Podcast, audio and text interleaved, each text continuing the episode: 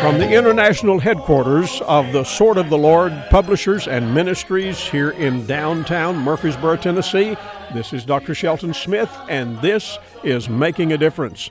Well, it's Friday, and this, of course, is Thanksgiving weekend. And as I said yesterday, I'm so glad we have a national day of Thanksgiving, and I hope that your entire weekend is going to be one in which you will focus on just being grateful to God. And listen, plan to go to church on Sunday.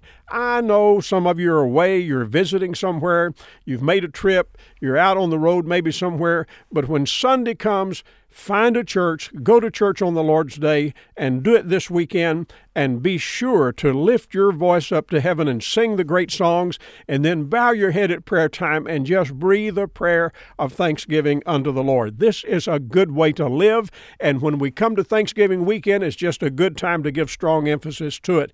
Now, I know today's a big shopping day for a lot of you, and I hope that you won't overdo that. I hope that you'll use good judgment today about what you do, and I'm just trying to be an encouragement to you. Don't let somebody sell you something you don't need, but let's just plan on making this a very special day today as we look together at the Word of God. We've been looking this week at a series of messages built off of Ephesians chapter 4, that section that talks about putting off and putting on. And I read the passage again. It's verses 22, 23, and 24.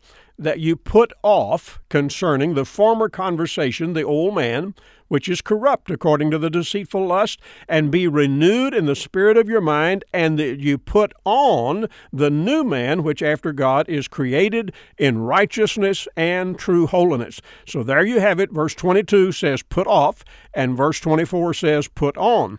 And it's the old man, the old carnal nature that we're to put off, and the new man that we receive when we come to Christ is what we're to put on. Now, this requires action on our part. We trust the Savior. He births us into the family of God. Whenever we come to Christ, that is a wonderful thing that He does for us.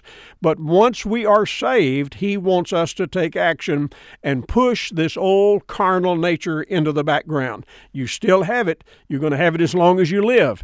That's why you'll never be totally perfect until you get to heaven, but you should be perfecting as you go. And that's what these passages are about. They're telling us there's certain things you ought to just put off. It ought not to be a part of your Christian life. There are other things that you should put on because the Bible says they are to be put on. We come today looking at details now for a day or two here, we've been looking at the details that are laid out here in the book of Ephesians what's to be put off, what's to be put on. Today we get to chapter 5 and we learn some things like in verse number 1 when he says, Be ye therefore followers of God as dear children. Now let's remember, when we're born into the family of God, we're birthed in and we become children of God. The Bible says in 1 Peter chapter 2 that we are like newborn babes, and we need to understand that we are the children of God and we do have a heavenly Father because we are saved, because we came to Christ and received Him as Savior. And the passage here tells us that we are to follow the Lord like children follow their parents. You take a little child, three years old, four years old, five years old, even a first, second, third grader, they often will just follow along Wherever daddy goes, wherever mother goes, they will follow along very, very closely. And you and I need to know that our Heavenly Father wants us to follow Him just like little children follow their parents. We'll do well if we do that. If we follow Him, we'll stay on track. If we follow Him, we'll do the right things. If we follow Him, we will be easily putting aside the things that ought not to be in our Christian life. Our Heavenly Father will guide us, He'll protect us, He'll tell us what we need to know. That's why we have the Bible. He's laid out for us all kinds of things that really ought to be a part of our personal life. Now, verse number two in this passage says, And walk in love as Christ also hath loved us and hath given himself for us an offering and a sacrifice to God for a sweet smelling savor. Now, this really, really tells me something. The Lord loves us, and I'm telling you, that's so exciting. It is absolutely thrilling to know that the God of heaven loves us, and then He looks right at us once we're saved, and He says, I want you to walk and demonstrate that same kind of love in your daily walk. And, dear friend, it is no secret that the love of God given to us is also to be shared with others. And we need to walk that kind of a walk day by day, doing what we can to show and demonstrate the love of God to others.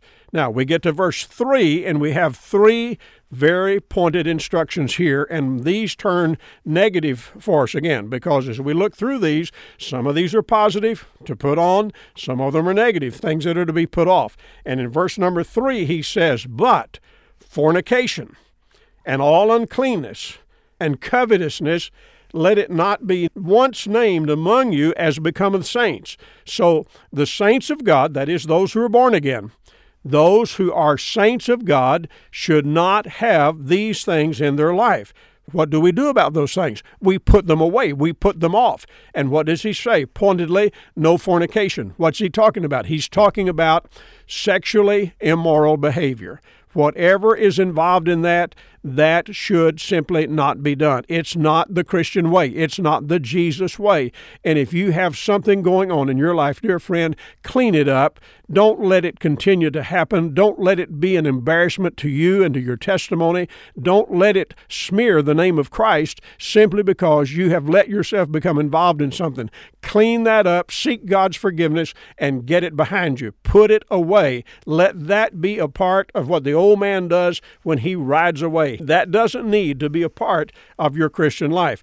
Verse 3 says, Not only the sexual immorality, but all uncleanness. Let all uncleanness not be once named among you. Already, in looking at these passages, we've looked at lying, we've looked at stealing, and we've looked at a number of things like that where these passages are just saying, don't do that. Don't let that happen in your life. And here he's just kind of got an inclusive statement where he says that all uncleanness is to be set aside. Dear friend, it's a wonderful thing to just clean your life up begin to make right decisions and come to the conclusion that the things that are clean are the things that are right. These are the things that you should have evident in your life and do those things and put aside all of the unclean things. And then he mentions the matter of coveting.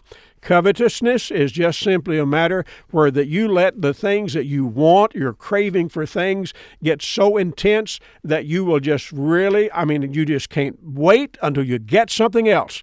And you let the possession of things possess you.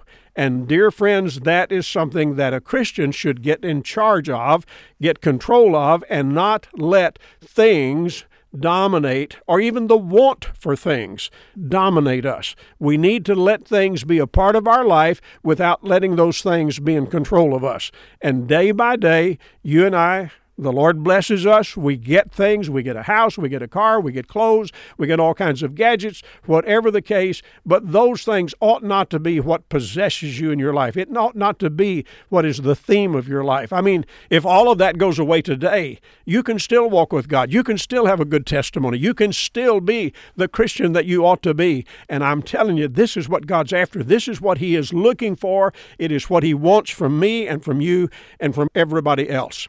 Verse 4 says, No filthiness, neither filthiness, nor foolish talking, nor jesting. None of those things are to be a part of the new man. Filthiness, he's just talking about the very depths of depravity, where people just go deep into sin and do things that really are so gross and so out in the world. They are absolutely devilish and demonic, and that should not happen, of course. No foolish talking. Well, he's just trying to tell us that we're to get our mouth cleaned up, get our vocabulary cleaned up. No jesting. That's uh, maybe talking about dirty talk, even uh, vulgar talk, some of those kinds of things. And then the last part of that verse says, and be grateful.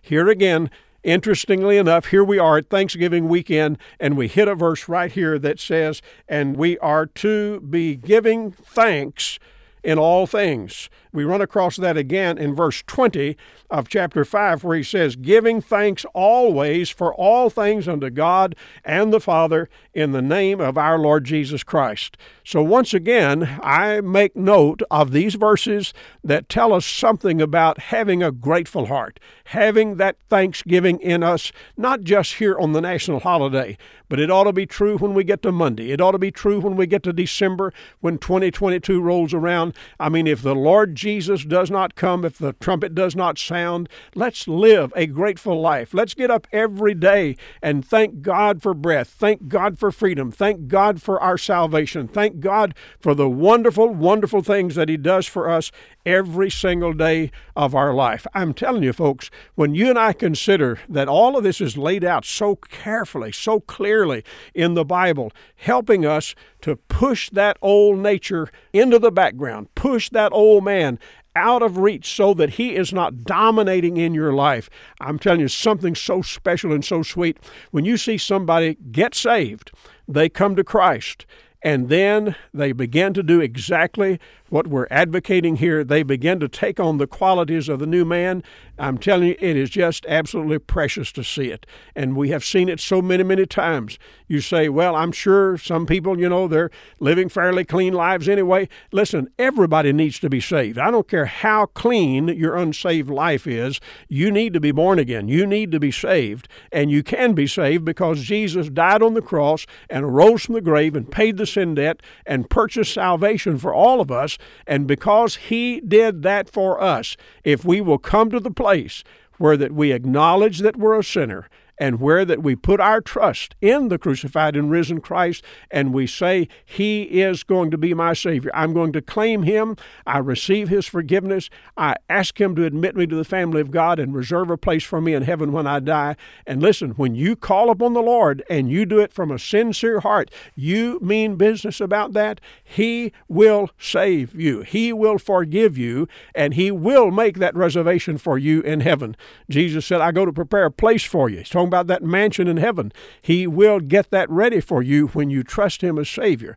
And once you're saved, He wants us to push that old life into the background and let the new man begin to be a part of who we are. I mean, we just develop that new spiritual behavior that the Lord has so clearly laid out here in the Bible for us. And listen, it's going to be difficult sometimes. You're going to have stresses. You're going to have times when you say, I tried, but I failed. Well, don't stay in failure. Don't fall into failure and stay there. If you fail on something, if you feel like you've disappointed the Lord, get back up on your feet. Go to the altar when Sunday comes. Get on your face in the altar in the church house and just admit to God that you failed and tell Him that you mean business. You're sorry about the fact that you misstepped and that you want to get it right and get on with being and doing what you're supposed to do.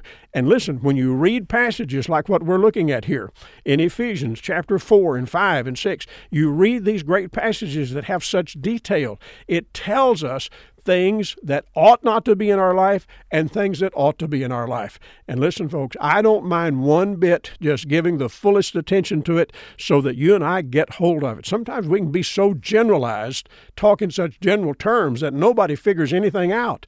Well, the Bible is very, very specific. And that's why I'm working through this with you because I want you to get hold of it. I want you to grasp the great truths that God has made so clear. We're not talking about things here that, well, maybe it means this, maybe it means that. We're talking about things that are so specific that you cannot miss it. The language is clear.